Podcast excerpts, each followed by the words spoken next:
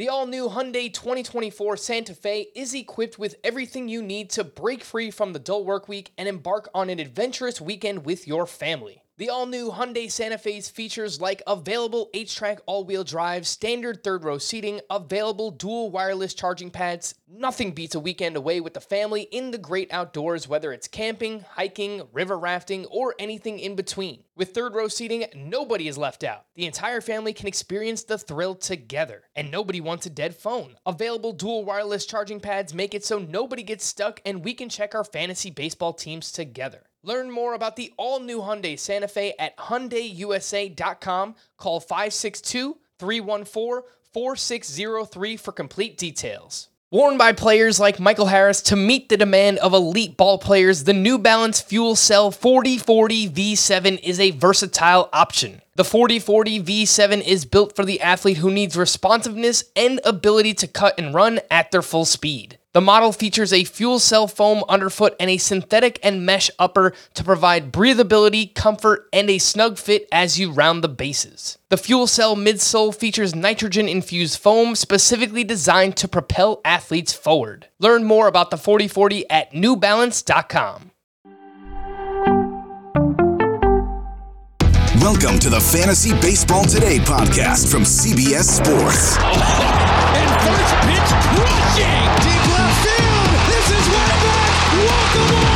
Got a fantasy question? Email fantasybaseball at cbsi.com. Get ready to win your league. Where fantasy becomes reality. Now, here's Frank, Scott, and Chris. Hey there, welcome in to Fantasy Baseball today on Wednesday, November 8th. I am Frank Stanfield, reunited with Scott White. So much has happened since we last talked. We'll break it all down on today's show. A World Series champion has been crowned. GM meetings are underway. Tons of news to talk about. We've got options, managers being signed, all this kind of crazy stuff.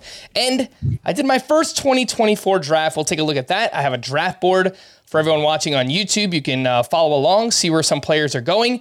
First up, no surprise, first pitch Arizona was amazing. Cannot recommend it enough for baseball fans, fantasy baseball players alike. Great people, tons of fun. I went to game five of the World Series. That was awesome. Went to three AFL games, attended the Home Run Derby out there, the Fall Stars game. I got to do a live podcast with the Welsh, which I highly recommend you check out because we uh, interviewed James Triantos, Cubs prospect. So that was cool. But awesome stuff. Big thank you to uh, Brent Hershey, Ray Murphy, and everybody else at Baseball HQ. Now, Scott, one of the questions I received most at First Pitch Arizona where is Scott White? And with that, where are you, Scott? What's going on, man? Ah, I'm still here in I'm still here in sunny South Florida. Didn't didn't make my way over to sunny Arizona. No. Um I don't know. It's hard to break away from the family for that long, particularly after uh you know, kind of mm, what's the way to put it? The season is busy. The regular season is uh, daddy's daddy's pretty busy during the regular season and so you know I love this I new hate thing. to take off as soon as it's over for a week and you know leave all the respons leave leave even more of the responsibilities for my wife so what it sounds like a fun time but yeah no that's what I was doing that's what I was doing while you were in Arizona I love this new you referring to yourself as daddy in the third person. It's great. Yeah, that's that's how I'm referred to most often in life. You know, you, you, you, there, it's it's only a season in life where you're known as daddy, and you know, at, at some point you just you got to embrace it. That's that's my identity at present. It, it won't always be. It won't always be. I'll become dad, and not nearly as often because you know they'll move away and live their own lives potentially, hopefully. So no, right now I'm daddy. That's the way it is. Yep, that did come up on our uh, our live podcast with the Welsh. We were talking about Tarik Skubal, and I was like, yeah, you know, Tarik Skubal kind of makes people say and do weird things. Scott White referred to himself as daddy when uh, when when ranking Tarik Skubal, so that was a lot of fun. Uh, let's move on to the World Series, Scott. You haven't had a chance to uh, talk about it. The Rangers are World Series champions for the first time in franchise history, and in the end, you got your way. Yeah. In the end, I think uh, I think regression hit the Diamondbacks pretty hard.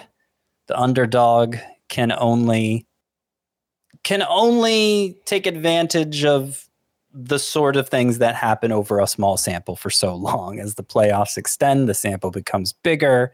The team with the fourth best run differential in baseball during the season, the Texas Rangers. I know they barely made it in the playoffs, but they did have the fourth best run differential in all of baseball.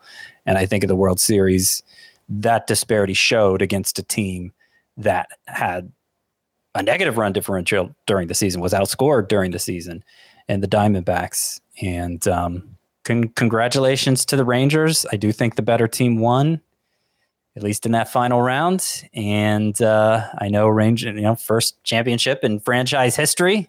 That's a lot to be. It's a lot to celebrate, and you know they're well positioned to make a run at it next year too. I would say they like one of the things I tweeted out after they won. I, I think the one thing I tweeted out was they won the World Series and they still haven't called up Wyatt Langford yet. I mean, the toast of the prospect world is in the organization of the defending World Series champions and you know, right like pushing for a job next spring, I would say. So without even having to spend any dollars, the Rangers there's a good chance they're even better just by promoting that guy next year, Wyatt Langford. Yeah, and hopefully a full season of Evan Carter as well should potentially see Jacob DeGrom at some point, probably in the second half next season too. So, uh, congrats to the Rangers. Great season for them. Looks like they're set up for a while here. I mentioned I was at the game. Both guys pitched amazing, Zach Gallen and Nathan Eovaldi. The D backs had so many opportunities early in that game. I think they left Corbin Carroll stranded at third in each of the first and third innings. They also had him at third with one out, and they couldn't get him in. So, like, you know, they had their chances and just couldn't score any runs early in that game. And then I think the pressure just kind of built, and that's what happened. Uh, shout out to Corey Seager, too. Awesome season and, and series for him.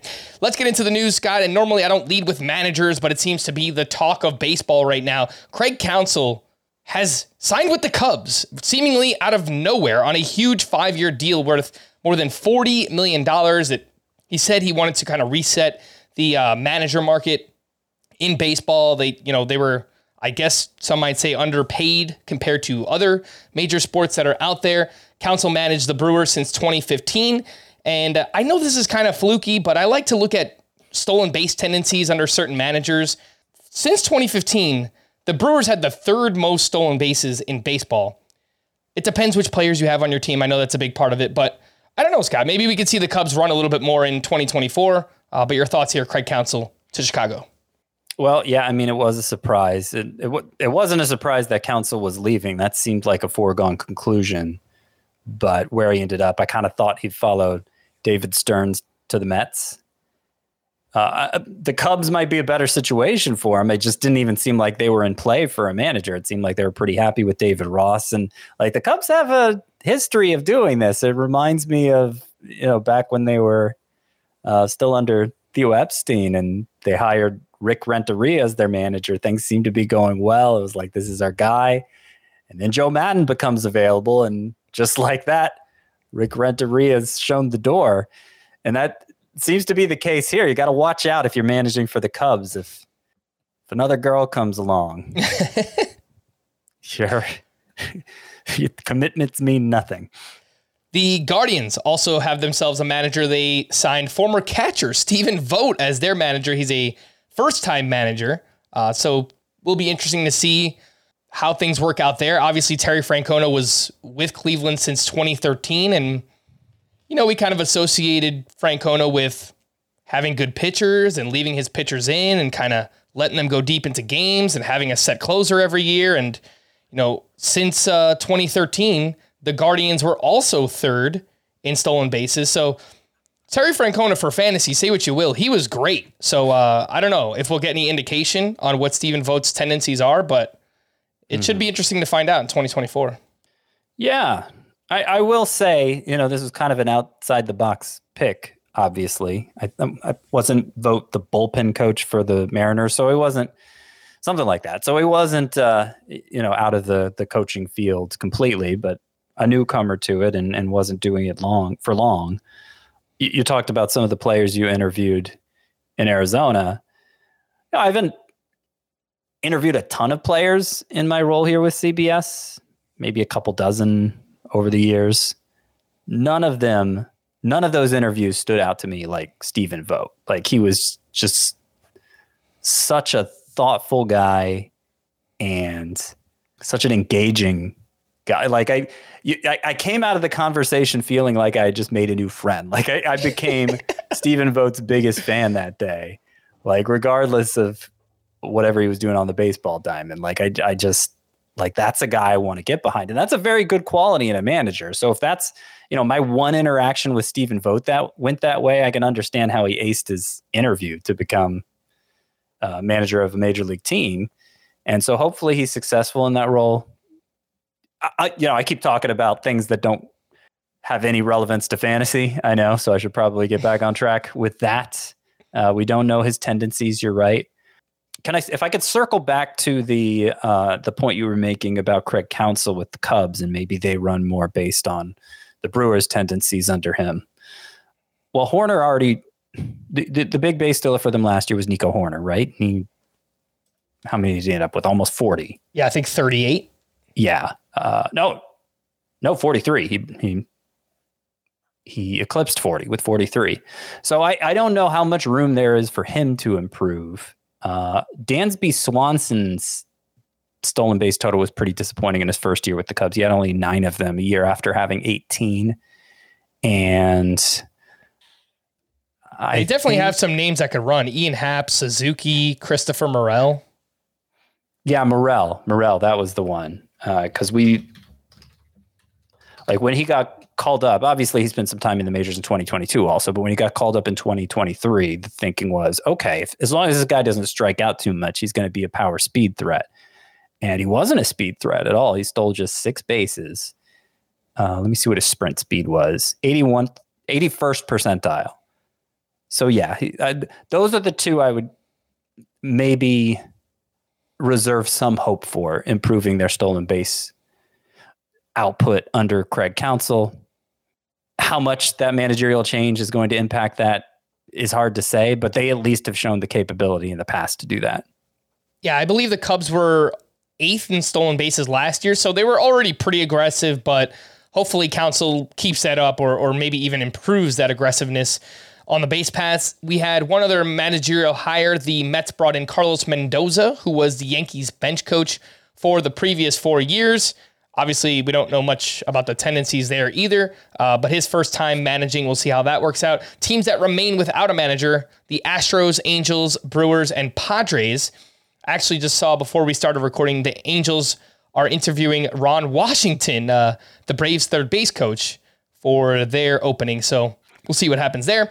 We did have a front office hire. The Marlins brought in Peter Bendix, who is now their president of baseball operations. He was uh, the Rays GM under Erik Neander the past two seasons. You know that Kim Ng is no longer in the Marlins organization, and uh, Peter Bendix is going to be the new name running the show there. Options. Did you mention Bob Melvin?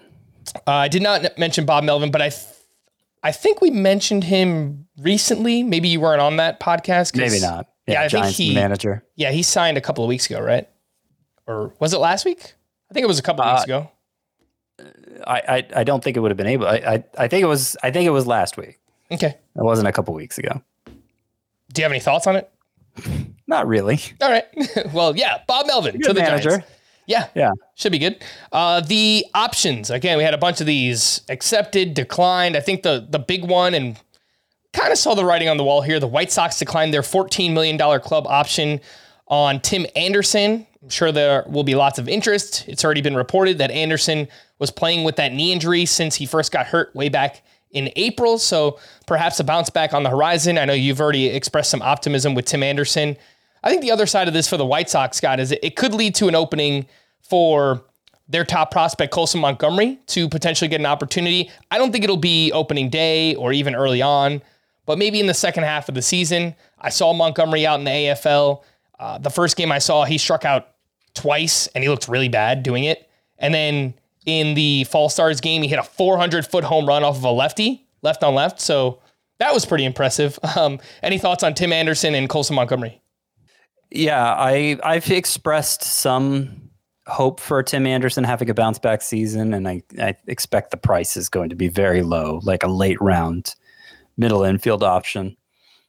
whose underlying numbers don't suggest as rapid decline as the overlying numbers would suggest. But it's going to require a team to actually sign him to be their starting shortstop, or I don't know, maybe they can move him to second base. But he needs to get the at bats. And given that he's not a high OBP guy, I don't think it's a foregone conclusion he will sign to be an everyday player somewhere. I think that's something we're going to want to monitor in the offseason where Tim Anderson ends up. Colson Montgomery is a great prospect. I think he's going to be consensus top 10 overall prospect huge on base guy in the minors, really good plate discipline. The power has been more theoretical than actual so far, but I mean, clearly you, you saw how far he could hit a ball as an eyewitness in Arizona. And um, I think he could take a huge step with the power production in the minors this year, and that might determine when he ultimately gets called up by the White Sox. That's Colson Montgomery. We do have a few more NFBC drafts that have been completed. 18 now done in the books, and Tim Anderson's ADP 311.4. So a very, very late round pick. I'm sure once he signs somewhere and we learn more, uh, we'll probably yeah. see that ADP jump about 50 spots or something. Right. The uncertainty, I think, is driving down the price. But, you know, if he signs somewhere to be a utility guy, maybe the price drops even more. The White Sox also declined their $15 million club option on Liam Hendriks. He's expected to miss most, if not all, of 2024 following Tommy John surgery. Eduardo Rodriguez opted out of the final three years of his Tigers contract, and as of now, the Tigers rotation includes Tarik Skubal, Matt Manning, Reese Olson, Sawyer Gipson-Long, and Casey Mize, all 27 years old or younger. Again, I've, they could sign someone in the offseason, we'll see, but uh, as of now, they've they've got a young rotation and a decent bit of upside. So um, I don't know. Kind of excited for the Tigers pitchers. Marcus Stroman opted out of the final year of his Cubs contract, passing up $21 million. That seemed a little surprising to me. I he won't get more than $21 million annually. I guess he probably wants to get another multi year deal, but a little surprising. Yeah, I think I, I'm with you. I think it's less about the the annual value there than just getting some more years in the bag. And I think, given the current state of pitching, he shouldn't have too much trouble getting a deal he's happy with. The Braves picked up Charlie Morton's $20 million option. Uh, so he's back with the team. We know the ERA was solid, 364. He had a bunch of strikeouts again. The whip obviously is a killer. So we'll see. Uh, I don't know. I don't think we want to bet on a 40 year old kind of getting better at this point in his career, but. No, I'm I'm definitely beyond hyping up Charlie Morton. I would say he for I've, I've done my starting pitcher rankings now. I've done all my position by position rankings. I am jealous. FYI, it's just a matter of combining them now into overall rankings. Charlie Morton checks in 63rd for me at starting pitcher, which means he's cool. going to get drafted in all but the shallowest of leagues. He's in the glob. Oh, he's firmly in the glob. He's he's like he had 183 strikeouts this year. That's useful and you know wasn't very good last year either and had 205 strikeouts. And kind of my guiding principle at starting pitcher this year and i've, I've alluded to this in the the past is it's it's kind of a back to basics approach at starting pitching where like strikeouts that is the one thing a pitcher has the most control over how many strikeouts he gets. And it just so happens that there is a pretty clear correlation between strikeouts and overall success. So, you know, that that's kind of a secondary issue, but it is it is so that if you're not allowing contact in the first place, you're probably going to do better. I don't know that that's necessarily the case for Charlie Morton. Again, it's a secondary point, but that that is also one of the thoughts behind going all in for strikeouts as starting pitcher. But the primary reason for this, it's the one thing a pitcher can control. It's the one predictable thing at a very in a very pre- unpredictable era at starting pitcher. That's what the glob's all about, right? So go for the thing that you can for sure count on being there. The fact it's a counting stat as opposed to a ratio stat also helps with that idea. Like you sell out for strikeouts, you're probably going to lead your league in strikeouts, and you may just end up with a great pitching staff overall. So that's that's the maybe the rationale for taking Charlie Morton at a low cost, but we're also at a point where you have to expect he's going to hurt you in whip at least, if not ERA. Yeah, and as we saw with some of the older guys this year, Verlander, Scherzer, I mean, it can happen like that, right? So um, he's got to improve the control. Not sure that it's going to happen. I would say expect a bad whip, maybe solid ERA. Still pitches for a great team, so should get you some wins and obviously lots of strikeouts there for Charlie Morton. Josh Bell exercised his $16.5 million player option with the Marlins which I think is fine. He's going to have a starting role. He's probably a corner infielder for fantasy. He played 53 games with the Marlins, hit 270 with 11 home runs and an 818 OPS. He was he was pretty good with the Marlins. The uh, speaking of the Marlins, Jorge Soler declined his 13 million dollar player option. He's a free agent. The Twins exercised options on both Jorge Polanco and Max Kepler. Justin Turner declined his 13.4 million dollar player option, earning a 6.7 million dollar buyout in the process. So that seems like a no brainer for him why he would do that. Uh, and hopefully this helps the Red Sox find playing time for guys like Wilyer Abreu and Jarren Duran and Ceddanne Rafaela next season. The yeah. end of an era. The Reds have declined their $20 million club option on Joey Votto. He spent 17 years in Cincinnati. Obviously makes sense. They got all these young kids coming up and they obviously need places to play them. Uh, apparently, Votto already receiving some interest in his home country team, the Toronto Blue Jays. So uh, mm-hmm. we'll pay attention there. Fill the fill the Brandon Belt role there next year. That's maybe. Right. Um, um, I also want to mention like the Justin Turner thing frees up a log. You you you did mention it, but I want to stress it even more. Like the log jam that existed there between outfield and first base for the Red Sox. This hopefully means full time at bats for Triston Casas, who I had already ranked ninth at first base for next year. Um, you mentioned Wilyer Abreu, who I like a lot, hits the ball hard uh, and draws walks. And also Ceddanne Rafaela, who could carve out a nifty role as a part-time center field or part-time shortstop, as we saw in September. I mean, it's possible the Red Sox bring Justin Turner back. He obviously had a very good year for them, but I hope they don't. I hope they don't because I would like to see that logjam freed up and, and some of those other players get a chance to shine. Yeah, uh, I agree with that too. The Padres declined their two year, $32 million team option for Michael Wacha, making him a free agent. Seth Lugo declined his $7.5 million player option. The Padres rotation as of November 8th Joe Musgrove, Yu Darvish, Matt Waldron, Pedro Avila, and Jay Groome. Uh, so, not really sure where they go. Maybe they make a trade this offseason. Um, also, this yeah. crazy story came out over the weekend. We were talking about it beforehand. The Padres took out a $50 million loan, according to reports, to help cover short term expenses, including player payroll. And apparently, they're also looking to lower payroll. So, I. I don't know that anyone's going to take on like Bogaerts or Yu Darvish or Cronenworth or anything like that, but I think the the Padres could be busy this offseason. I'm kind of stunned AJ Preller still has a job. right? Yeah. I mean, to go so in so hard that you're taking out a $50 million loan, like you got to win. And they didn't even make the playoffs. Crazy. And I feel bad for him because I thought, you know, their team certainly looked amazing on paper. I think everybody had it had it as a playoff team. Um, and I enjoy watching him work in the offseason. He's about as aggressive as a GM can be. But like I'm I'm I'm kind of surprised he's still there because that's that seems like a gamble. That seems like a huge gamble that ended with huge failure.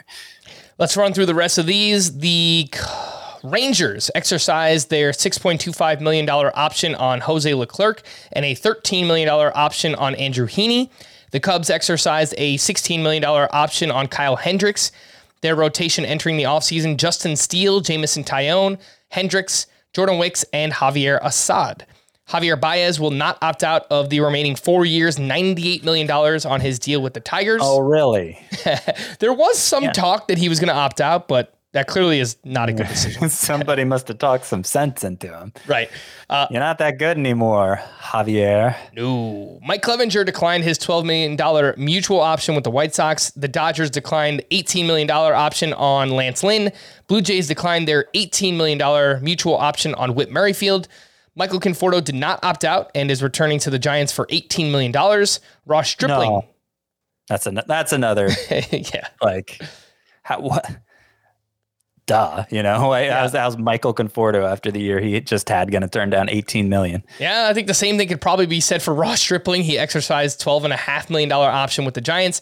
Your Braves declined Eddie Rosario's $9 million option, potentially opening up a spot for uh, Vaughn Grissom to play the outfield. Maybe they signed somebody. I'm not so sure. Yeah, I was a little surprised by that one. 9 million seemed like a reasonable amount to pay for a a guy who had 21 homers and 74 RBIs, a platoon bat, was actually a Gold Glove finalist in left field. I don't never thought of Eddie Rosario as a good defender, but he was a Gold Glove finalist, and um, only nine million. I don't know, kind of surprising. It does make me think that they're ready to transition Vaughn Grissom to the outfield. Um, and see what he can do in a full time role. I don't think there's a ton of power there. I don't think there's a ton of speed there, but he has shown a, a penchant for getting lots of hits. And, you know, maybe that would help round out the lineup a little better, a lineup that's full of big power bats already. Like, come on, Scott. Do they really need to round out their lineup? well, you know what I mean? Just like a, a different style of Right. hitter so that. Eh, there, there are more dimensions to the lineup, I guess. Alrighty.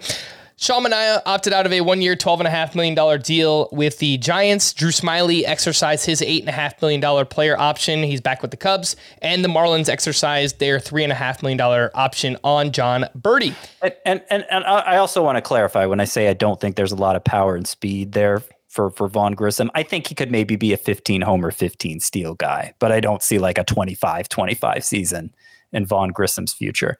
Let's take our first break. When we return, some other news and notes. I've got some uh, qualifying offers and, and just some the latest rumblings here from the hot stove. We'll do that right after this. If you've ever been in the market for a new home, you know home shopping can be a lot. There's so much you don't know and so much you need to know. What are the neighborhoods like? What are the schools like? Who is the agent who knows the listing or neighborhood best? And why can't all this information just be in one place? Well, now it is on homes.com. As somebody who's been through this, I can tell you these features are so, so incredibly valuable. They've got comprehensive neighborhood guides and detailed reports about local schools, and their agent directory helps you see the agent's current listings and sales history. The area you live in is just as important as the house itself. You can get to know a neighborhood without ever setting foot in it. Say you're a really active person. You could find out about the nearest parks. Do they have a baseball field? Maybe you want to join a softball league like Chris and I play in. Also, Homes.com collaboration tools makes it easier than ever to share all this information with your family. It's a whole cul-de-sac of home shopping information all at your fingertips. Homes.com. We've done your homework. Take your business further with the smart and flexible American Express Business Gold Card. You can earn four times points on your top two eligible spending categories every month, like transit, U.S. restaurants, and gas stations. That's the powerful backing of American Express. Four times points on up to $150,000 in purchases per year. Terms apply. Learn more at americanexpress.com slash business gold card. Welcome back into fantasy baseball. Today we also had a trade. Not really a big trade, but a trade nonetheless. Mark Canha was shipped over to the Tigers for right-handed pitcher uh, Blake Holub, and Canha had a solid season. He had 262, 11 home runs, 11 seals. He turns 35 years old in February. Roster Resource has Canha in left field for now. Parker Meadows in center. Riley Greene in right field. Kerry Carpenter at DH. Again, they could still make a move. Maybe Canha turns into like a fourth outfield platoon type option, but he's with the Tigers, whatever that's worth. Not worth much. Not worth much. All right. Seven players received the qualifying offer, which was a one year, $20.3 million deal. No surprise on lots of these names Shohei Ohtani, Cody Bellinger, Matt Chapman, Sonny Gray, Josh Hader, Aaron Nola, and Blake Snell. None are expected. Uh, expected to accept, which means those teams will earn draft compensation when, if those players sign with a different team. Other random news and notes the Dodgers signed Max Muncy to a two year, $24 million extension with a $10 million club option for 2026. Clayton Kershaw underwent left shoulder surgery to repair ligaments and his shoulder capsule. He's hopeful to return to play at some point next summer. And I'm interested to see what the Dodgers do with their pitching staff, Scott, if anything, because as of now, it looks like they would have to rely pretty heavily on the kids Bobby Miller, Ryan Pepiot, Emmet Sheehan, Dustin May in the second half of the season coming back from Tommy John surgery. My guess is they probably either sign or trade for somebody, but. Well, it, they also have Walker Buehler coming back Correct. from Tommy John surgery. Yep. And I mean, Miller, Pepiot, and Sheehan look great down the stretch. Uh, they, I, I want to see them get as many innings as possible next year. I would imagine they'll they'll add some innings eater types, maybe another reclamation project in the Andrew Heaney vein, rather than than make a big splash for a starting pitcher. Uh, but I could be wrong. Well, they have they're the Dodgers. They obviously have tons of resources and can pretty much do whatever they want. Uh, but I think those young pitchers showed enough promise that they won't want to block them next year. I do think it's interesting that Kershaw says, you know, he's hopeful of returning next summer. I wasn't sure he was going to return at all. I thought we might have seen the last of Clayton Kershaw. So apparently not. Apparently he's still going to be in the ne- in the mix next year, but not until the second half probably. And so not going to demand much draft capital. All right. Last Friday, we heard from Astros GM Dana Brown. He said that Yainer Diaz, quote, will be the main guy at catcher next season. Mentioned we have 18 drafts worth of NFBC data. Yainer Diaz, the fifth catcher off the off the board at pick 138 on average. Casey Mize has been throwing at Tigers spring training complex and will be a full go for the start of spring training. And the hot stove heating up a little bit early on in the offseason. The Red Sox have talked to Jordan Montgomery. Jonathan India is a popular name among executives at the GM meetings. We've talked about this. I think it makes sense. Obviously, the Reds have middle infield prospects, corner infield prospects. They need somewhere to play these guys. They need pitching too. So I think maybe flipping Jonathan India for some pitching makes some sense for the Reds. Sounds like the White Sox are willing to listen to trade offers on Dylan Cease. They have a first time GM in Chris Getz. And I was reading some of his quotes. You know, he kind of had a presser on uh, on Tuesday. Yeah, he seems like he's willing to trade anybody. So like the doors are open in Chicago. Uh, the phones are open rather, and They should be. yeah, Cease. He mentioned Eloy Jimenez possibility. So Not a lot there beyond Colson Montgomery worth keeping around. indeed, Luis Severino has. A, Luis Robert. yeah, Did you talk about Luis Robert? Uh, he no, I didn't see his name mentioned, but I did see Eloy and Dylan Cease. Uh, Names popped up there. Luis Severino has already generated interest from as many as eight teams. And here's a kind of old name. I can't really say fun name. Erick Fedde is drawing interest from MLB teams after dominating the KBO this past season 20 wins, a 2 ERA on the nose, 0.95 whip, 209 strikeouts, over 180 and a third innings. And there's like a whiff of like Miles Mikolas here and Merrill Kelly. Those guys went to the KBO, kind of recreated themselves, came back and had some success in the majors. Uh, I was listening to the RotoWire podcast with Tim McLeod, who you know, follows everything kind of overseas with Japan and KBO, and he had some really great things to say about Erick Fedde. So uh, I don't know that he's going to be like a great starter when he returns, but there is a chance. So just kind of follow that name away, and we'll see Yeah, if and was- when he signs. Was a top prospect, uh, not um, uh, when he was working his way up the national system, and uh, entered the mix at a time when they were loaded. They had Scherzer, they had Gio Gonzalez. They were, you know, one of the one of the premier teams in baseball. I'm not sure he ever got the opportunity to. I know he got opportunities, but to thrive, really, I think. I, I think he deserves a second chance, particularly given how things have gone for him in Korea. So I'm, I'm I'm pretty interested in that too, Erick Fedde. Yep. Yeah, I I always liked him. All right, let's talk about our my first real draft that I did, and technically it's only half the draft. I drafted 23 rounds worth. Uh, we're gonna pick up the other 27 rounds in January. It's gonna be a slow draft from here on out. But this is the NFBC Draft Champions format. It's a 15 team league, five by five roto, draft and hold. 50 rounds total, no waivers, no trades. You just set your lineup each week. And again, it's roto style lineup. So two catchers, one of each infield position, a corner infielder, middle infielder, five outfielders, one utility bat, and nine hitters. I was drafting 13th overall. And uh, we'll get to my team a little bit later on. We'll just focus on the early rounds here. And get a little taste for where players are going early in the offseason. If you're uh, watching us on YouTube, I got the draft board pulled up here. Admittedly, it's going to be pretty hard to see. There's lots of names going on here and lots of different colors and everything. But if you're watching on a TV, or maybe you could just kind of zoom in a little bit, you can take a look at the draft board there. Let's start with the first round, Scott. No starting pitchers in the first eight picks of this draft. Ronald Acuna, Bobby Witt, Julio Rodriguez, Mookie Betts, Corbin Carroll, Kyle Tucker, Trea Turner, and Freddie Freeman. Um, sounds about right. It feels like Freeman should maybe be a touch higher. Uh, interesting to see that Turner's late season surge kind of got him back in the top eight picks here. Does anything kind of yep. stand out? It, it seems pretty straightforward to me. Yeah, it's not so different from my uh, initial rankings.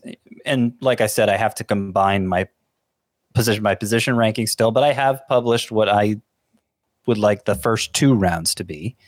And uh, mine starts out Acuna Witt, Leo Rodriguez, just like this one does. Corbin Carroll and Mookie Betts, they're flipped for me. It's Carroll over Betts, but you know, those are the next two. So the top five more or less is exactly the same as I have it. I agree. Freeman's a little low.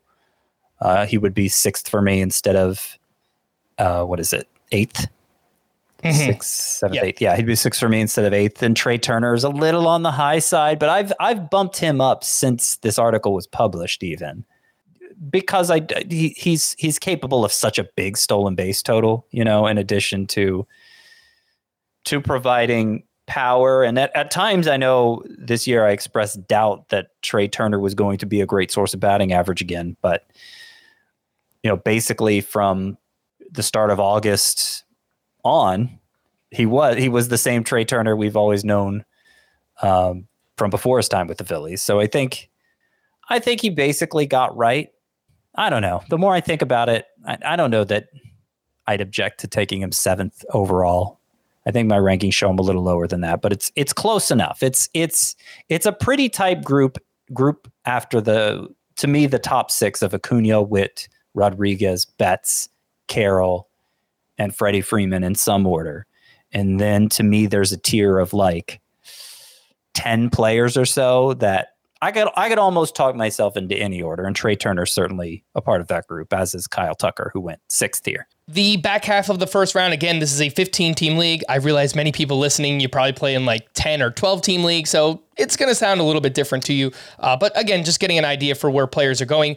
Spencer Strider, first starting pitcher off the board at ninth overall, followed by Jose Ramirez, Matt Olson, Bryce Harper, Fernando Tatis to me at pick 13, followed by Juan Soto and Aaron Judge honestly, I was pretty shocked, Scott, to get Fernando Tatis at 13. I, I know he's kind of a polarizing player. Going into this draft, my plan was to get one of Jose Ramirez or Bryce Harper. And honestly, I saw those two guys go, and I, I just assumed Tatis was gone already. I was about to click on Aaron Judge and just draft him. And then last second, I realized, oh, crap, no one took Fernando Tatis. So uh, I, I just took him. Um, anything else stand out here? Maybe, maybe a touch early on Matt Olson. Maybe, but it's it's again part of a enormous tier. Yeah, I, all of these players are. None of these players stand out as really like a problem pick. Maybe Juan Soto at 14. Uh, the the fact that he went ahead of Aaron Judge.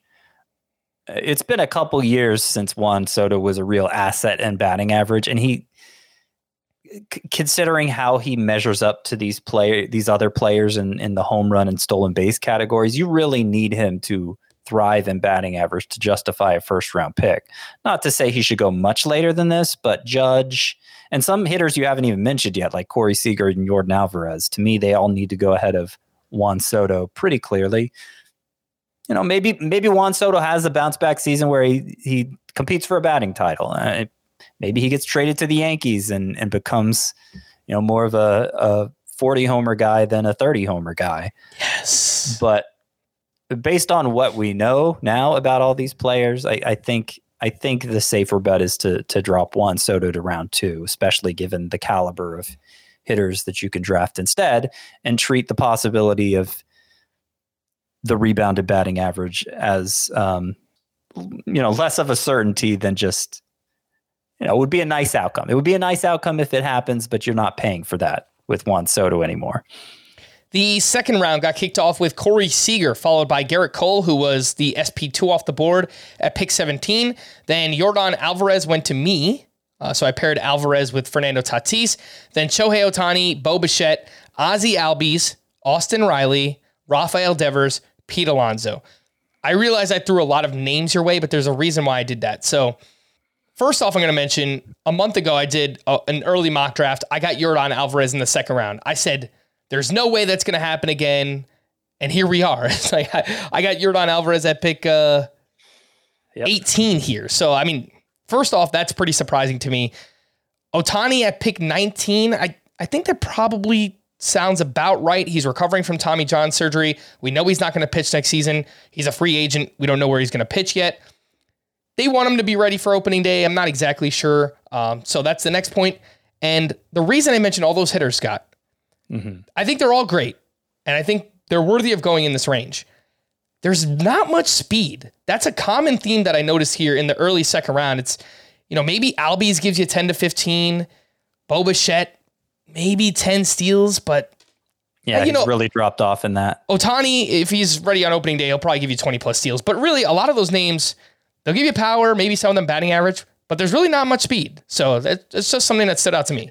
Yeah, and I, I think that's I think that's why I've ultimately decided okay, as much as I like Mookie Betts, as much as I like Freddie Freeman, the top four in a roto league need to be Acuna, Witt, Julio Rodriguez, Corbin Carroll, guys who've shown the capacity for 40 plus steals, if not, you know, 50 plus steals. In Acuna's case, 70 plus steals. Nobody's debating Acuna at number one, obviously, but those others, Witt, Rodriguez, Carroll, uh, they have to go ahead of Boots and Betts and Freeman because like they they give you such a such a strong foundation in stolen bases, which are much more plentiful, and you don't have to fill them in the early rounds anymore.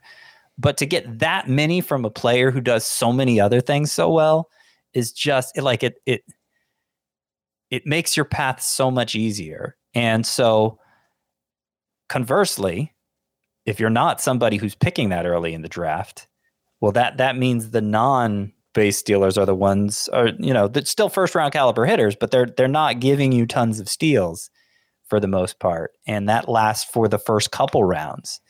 So that that's kind of a problem, and and I, I guess that justifies moving Trea Turner up as happened in this draft, him going seventh overall, Kyle Tucker sixth, same thing. I, I have Kyle Tucker about that high. Um, but Turner is the one I'm kind of hesitating on.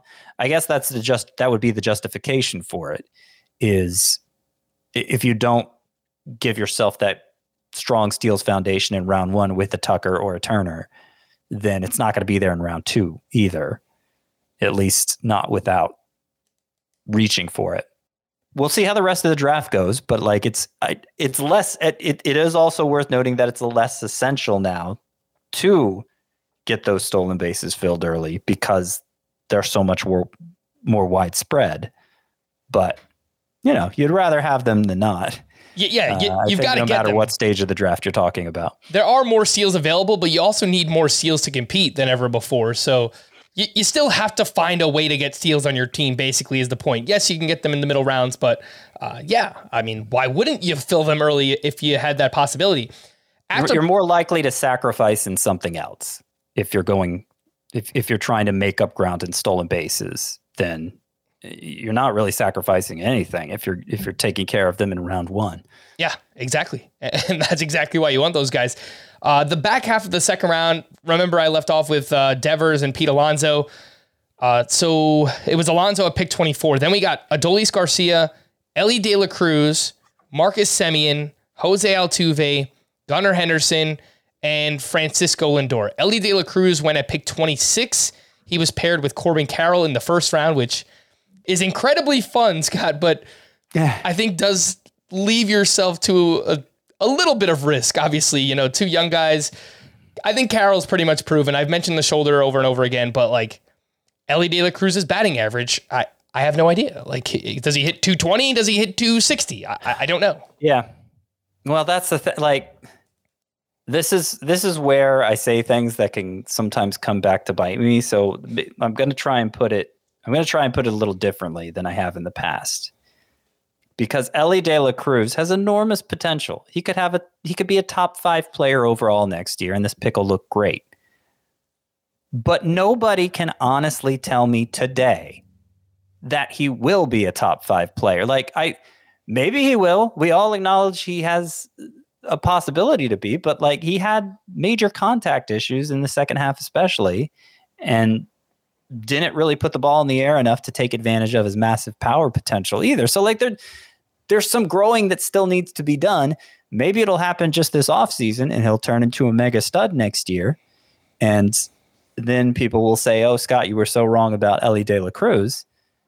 But I'm just being honest. Like I, I can't I can't say this will happen for Elly De La Cruz next year. So to take him this early in the second round is a major, major gamble that could pay off. But you're passing up some pretty good players for that gamble. And particularly from the guy who took Corbin Carroll in round one, like he doesn't have to stress about speed at all.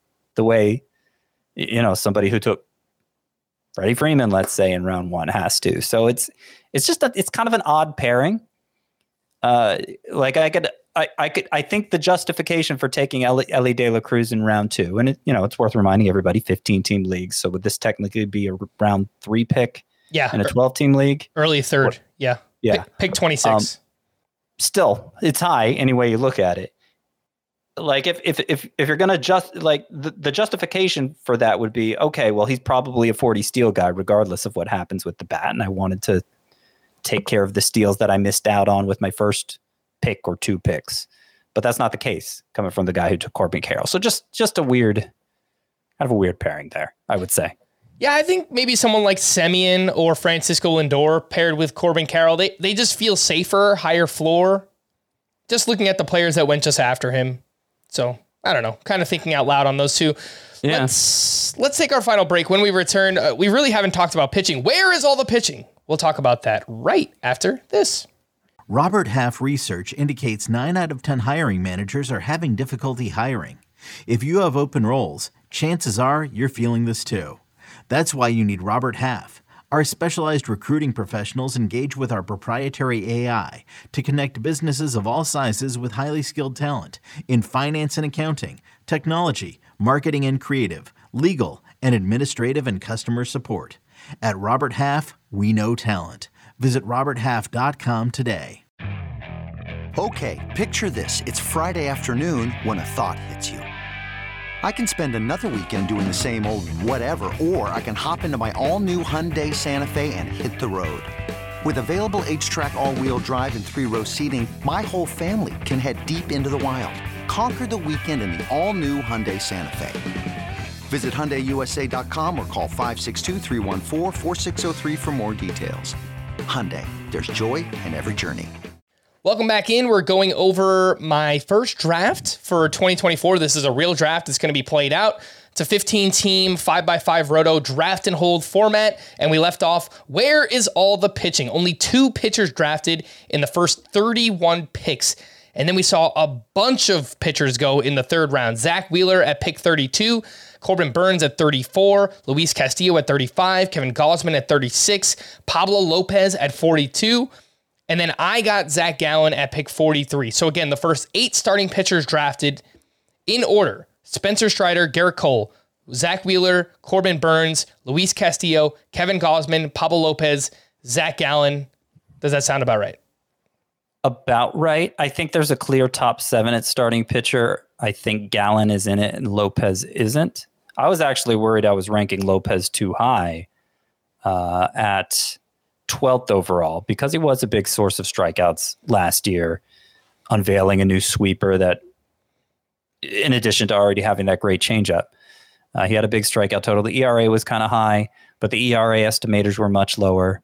And so I get it. I get wanting to elevate Pablo Lopez. I think people, just most people, are going to look at the ERA he finished with, and uh, you know, Pablo Lopez's track record is kind of mid, I would say. So they're going to look at him having a 366 ERA and having that mid track record and say, ah, I can't draft him as high as 12th or where he went here, seventh among starting pitchers, right? Seventh. but maybe it's justified. I do think there's a like if I'm if you're selling out for strikeouts, I do think Lopez is is more likely to between Lopez and Gallen. Lopez is more likely to have more next year. Uh, but it was a good get there, Gallen. I think for you toward the end of round three, and um, I think just in, in terms of the general approach to pitching that was taken in this draft, it's the way to go. I'm a little disappointed to see it I'm I'm both disappointed to see it because I can't uh, take advantage of other people uh, mixing in more pitchers in round one and two and and building a greater lineup as a result of that. So I'm disappointed in that aspect, but I'm also um, feel validated because other people are taking the approach I feel is is the right one to take. Where Spencer Strider, Gerrit Cole, if you're going to draft a pitcher early, it's got to be one of those two. But no one else is worth drafting until the true stud hitters are off the board. And there's probably 25 or so stud hitters, if not more. It was actually more that went off the board before the third starting pitcher did. So I, I think that's right. I think that that reflects the breakdown of the starting pitcher position right now, where they're we're light on standouts and deep in the middle, I guess still haven't decided exactly where the glob cutoff is. Obviously, it's later than guys like Luis Castillo and Zac Gallen and Pablo Lopez. But you want to get you want to get a couple at least of the pre-glob pitchers, I would say, if not three. And to be clear, I did not want to take Zac Gallen with my third round pick, which will lead into the discussion of my fourth round pick. I was looking at guys like Michael Harris, Luis Robert, Randy Arozarena. All those guys went in the middle of the third. And, then, I think I think you did right. I think you yeah. did the right thing. I mean, you already had Tatis and Alvarez, two outfielders with big impact potential. I mean, either one of them could be their league's MVP next year. I would say. Uh, Fernando Tatis, we acted like he was a big disappointment. You know, after missing almost the first month, uh, finishing off his suspension, coming back from a couple major surgeries, wrist and shoulder, and had a 25 homer, 29 steal season. We're thinking, oh, this is a big disappointment. Well, that just that just shows you how high the upside is for Tatis because I think those numbers in and of themselves could justify you taking him where you did. So you, you have a really strong hitting foundation. I think by the time your third round pick came up here late in round three, like all the super stud hitters are gone. Yeah. To me, they ended uh, maybe around Francisco Alvarez, Jose Altuve late in round two.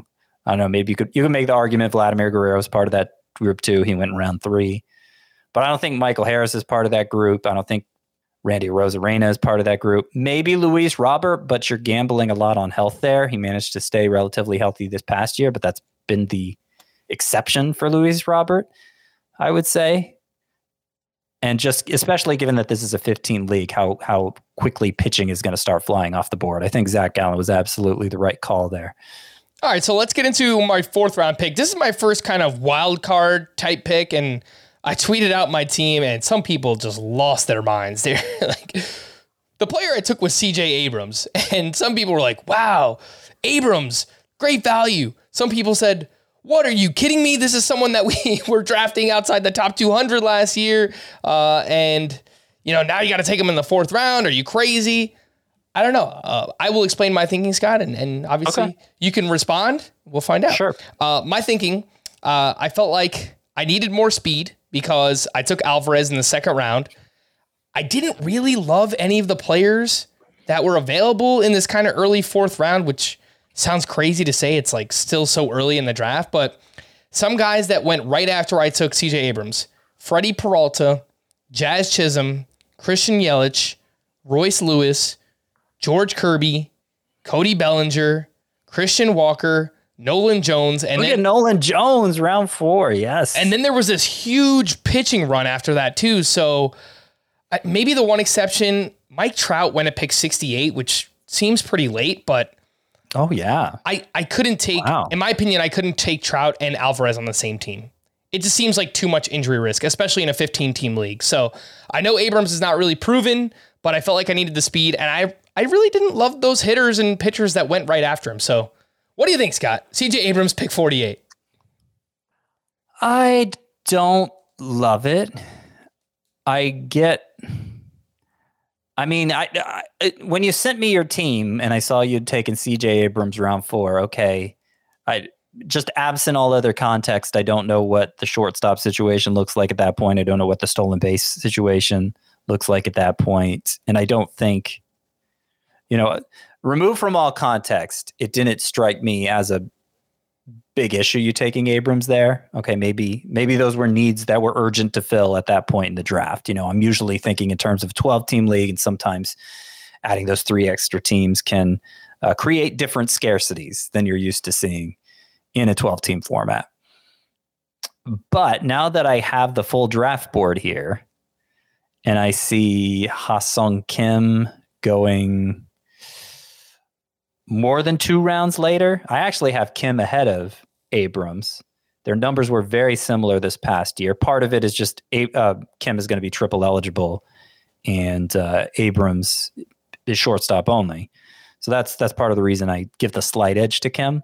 But you know, two rounds difference. Okay, give me Kim, and then even beyond that, uh, Bryson Stott. I'm trying to see if he's shortstop eligible. I can't remember.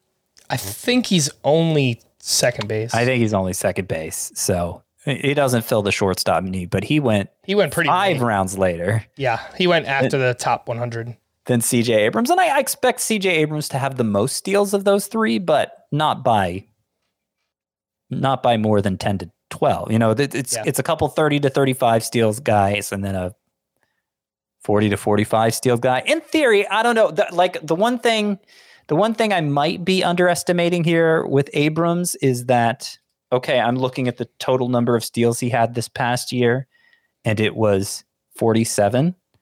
Great total. He could get better.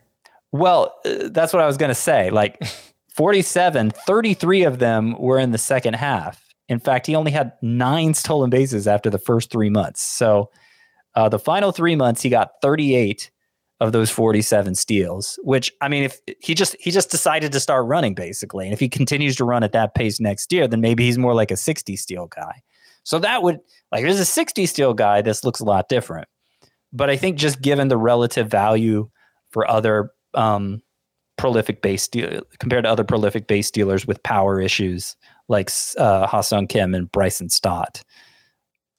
Two rounds later for Kim, five rounds later for Stott. I, I don't know that Abrams was the greatest pick. I would agree with that, by the way. I mean, given the context, it's just it, what First makes draft of the year, you don't know where those guys exactly go. what, what makes his draft so fun is I had no idea. Like I had no idea where anybody was going to go. So it was pretty I mean, usually I see early draft results and I'm like, oh my gosh, I got to redo my rankings. I, I'm not feeling that way looking at these. I, I think, I think, uh, think I pretty much nailed it. Is there any hitter or pitcher that went right after Abrams that you think was like a slam dunk pick that I passed on? Because I, I really don't feel that way. Uh, let's see here. So, Your boy Tarik Skubal went at the end of the fourth. I guess I could have done that. yeah, I'll tell you. So the other player I was debating with Abrams was Tyler Glasnow. And then I got him at the end of the fifth round. So so Which almost two rounds later should not have With- happened. I, I have. Glasnow ranked ahead of Skubal, so I would I wouldn't have. Right. I thought I was crazy ranking Skubal ninth, but I have Glasnow eighth, so maybe I'm crazy to do both. I don't know. Crazy like a fox. yeah, slam dunk. Okay, so the hitters, like I'm, I'm pretty sure my top 300 is going to have Cody Bellinger ahead of CJ, CJ Abrams, and he went later. hmm Royce Lewis, he'll probably be ahead of Abrams. I And frankly, I'll probably have Nolan Jones ahead of Abrams. Okay. Mike Trout, uh, I'm still kind of floored he went as late as he did. I thought I was because I haven't had Bellinger even. But do you Yeah. think you like roster construction wise, you could pair Trout with Alvarez? It seems too risky to me. Meh. I mean, I know Alvarez uh, can get a little annoying with the injuries, but he's still. How many games did he play? He played. I think like one third. Well, he played 114, which isn't that many, but he hit 31 homers. He drove in 97 runs. Yeah. That's bad, man. Like 114. well, I know, but 31 homers and 97 runs. Like he's so. But the such repla- prolific hitter, and and Trout's kind of in the same boat where even though he misses more time than you'd like, I know it was even more than usual this past year, but he played just in 2022. Trout played 119 games, 40 homers. Yeah. you know, it's just the replacement value when those guys are out in a 15 team league. It's so bad. It's just I know, but their numbers are good without even without even like prorating it. Their numbers are just their totals are good for for guys who play only three quarters of the season. Well, uh, that's what I'm saying. Not even for guys who play three quarters of the season. Their numbers are good, and it just so happens that they only play three quarters of the season. I had a bunch of things planned, a bunch of players I wanted to talk about. We do have a mock draft that's coming up soon, so we'll have the opportunity to talk about a bunch more. I'll quickly just run through the rest of my team, Scott, and, and you could give a, a quick critique on it. The offense that I wound up with Salvador Perez and Austin Wells as my two catchers. The infield, Vinny P, baby, Vinny Pasquantino. Gleyber Torres, CJ Abrams. I've got Jake Burger at third base, Jeimer Candelario as my corner, Zack Gelof as my middle. And then in the outfield, I've got Fernando Tatis, Yordan Alvarez, Josh Lowe, Lars Nootbaar, and Sal Frelick. I do not have a util hitter yet, uh, so I'll, I'll get one of those when things pick back up. I, Oh, this ain't over. no, no, no, no. We picked this draft back up in January, so the final 27 rounds. There's still a lot to happen. Um, I think batting average could be a problem. You know, Abrams, Gelof, Burger, Wells. I think all those guys could hit under 250. I don't know. It's all right. I, I well, you know, we could talk about the pitching staff too. If I known I could have gotten Zack Gelof two rounds after Gleyber Torres, I probably would have taken Gleyber Torres and probably would have taken a pitcher there. But what do you think of the offense? I like it. I, I my one takeaway, and you hadn't sent sent me quite this much of your team. So your rotation is Zac Gallen, Tyler Glasnow Michael King, round eleven as your number three starting pitcher. And I think I would have liked another starting pitcher somewhere between Glasnow and King. Yeah, I agree. Um, maybe instead of like Gleyber Torres, who you took in round eight, especially, you know, I have the foreknowledge you're going to get Zack Gelof two rounds later. It just seems like uh, if, if you have, if, if you, like I prefer Gelof to Torres. So if you're going to get Gelof two rounds later, there's no reason to take Torres in round eight. And pitchers you could have had there, Kyle Bradish. Bradish is the one. He's the one that Yeah. really stands out to me. Yeah, I, th- I think he's my favorite. Next round, you see like Gavin Williams go. Sonny- This is this is kind of where my pitching ranks differ from what happened here in this draft because Sonny Gray and Bo- Bailey Ober both go in this range too, and I have them lower mm-hmm. in my rankings because they're not big strikeout guys. Yeah. So that's probably like I would. That's the range of the draft where I would load up a little more on starting pitcher than you did. I mean, especially now that I have more rounds at my disposal here. You you got Jake Burger in round 15 of a 15 team league. That seems great. Yeah. Uh, that is the kind of power bat that I would not expect to be available that late. I think in ADP, when I looked at it, he's a 12th rounder. So again, I think it's just everyone is drafting for the first time and some guys are slipping through the cracks. Sure. So I needed a third baseman desperately. My plan was to take Burger and then Steven Kwan. I think those two are pretty good pairing later on in drafts. Uh, I took Burger and then Steven Kwan went with the very next pick, so I couldn't I couldn't pull that off. I think it would have helped the batting average out a little bit. Uh, I don't know. Burger might not be so bad for batting average based on the adjustments he made after joining the Marlins. yeah, Uh, I'm trying to see. So the third baseman I have ranked just a little ahead of Burger, uh, Noelvi Marte, and uh, the Rays guy, Caminero. Junior Caminero. Yeah. Noelvi Marte and Junior Caminero. They both went in round 12, so three rounds earlier than you took Burger. Yeah. And then where's Max Muncy? Uh, Max Muncy went in the 10th, five rounds earlier. Yeah, I mean, I'd rather have Burger in round 15 than Muncy in round 10, especially maybe, maybe not in a points league because Muncy gets all those walks, but in a categories league, I mean, I expect Muncy to be a worse source of batting average and, and potentially a much worse source of batting average than Burger. Yep. Uh, quickly read off the starting pitchers I wound up with. I mentioned Zac Gallen, Tyler Glasnow, Michael King as my SP3, Aaron Civale, Christopher Sanchez, Marcus Stroman, John Means, Sawyer Gipson-Long, and my relievers. I got Raisel Iglesias in the sixth round, and I got Kyle Finnegan in round 19 as my second closer. I agree completely. I, I feel like I need another pitcher in there. I like Civale. I think he's sneaky. Like maybe the Rays can work some kind of Zach Eflin magic with him for a full season. He's very gloppy though. Yes. You know, I was just looking for boring innings at that point, but every time I queued somebody up like Merrill Kelly or Jose Berrios, they would go right before my pick. And so I just Yeah. missed out on a bunch of guys. Like Like Stroman is probably like that, just kind of boring innings kind of guy, but I need more of I those. want, I think I want four pre-glob starting pitchers, even in a 15 teamer like this. And you got two and a half in Gallen, Glass now, and Michael King. I'm, I'm calling King half because I think he's certainly proved capable of um, transcending the glob, but obviously very unproven in the role, having just entered into it for the last month and a half of last year. I'll tell you what, Scott, if you want to pull that off, you're probably looking at four starting pitchers in your first 10 picks, which Oh, yeah. means you, you you're either going to have to sacrifice like a, a closer one or you know, five of your first 10 picks are going to be pitchers. So, it's something you you know, get the wheels turning and you start thinking about it, but you know, at that point, five hitters, five Well- pitchers in your first 10 rounds, I mean, we substitute Kyle Bradish for Gleyber Torres. It's basically done. yeah, but then do you feel good about the offense is the question. Yeah, I think so. All right. Well, lots to learn. First draft is in the books. Uh, and again, if you're watching us live on YouTube, you can follow along with the draft board here. But we are going to wrap there. For Scott, I am Frank. Thanks as always for tuning in to Fantasy Baseball today. Please make sure to follow and leave a five star rating on Apple or Spotify. And we will be back again tomorrow. Bye bye.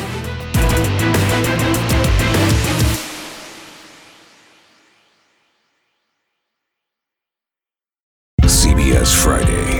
TV's hottest show is Fire Country. I'm not a hero. I'm in orange for a reason. They're taking 12 months off your sentence. You're free. Lady with a special epic season finale Now that I'm out, I need something to get me up in the morning. You are a firefighter. Used to be. that will be unforgettable. In the name of your life's happiness, go get your girl. She's getting married tomorrow. Says, when do you let anything get in the way of what you want? The Fire Country season finale, Friday, 9, 8 central on CBS and streaming on Paramount Plus.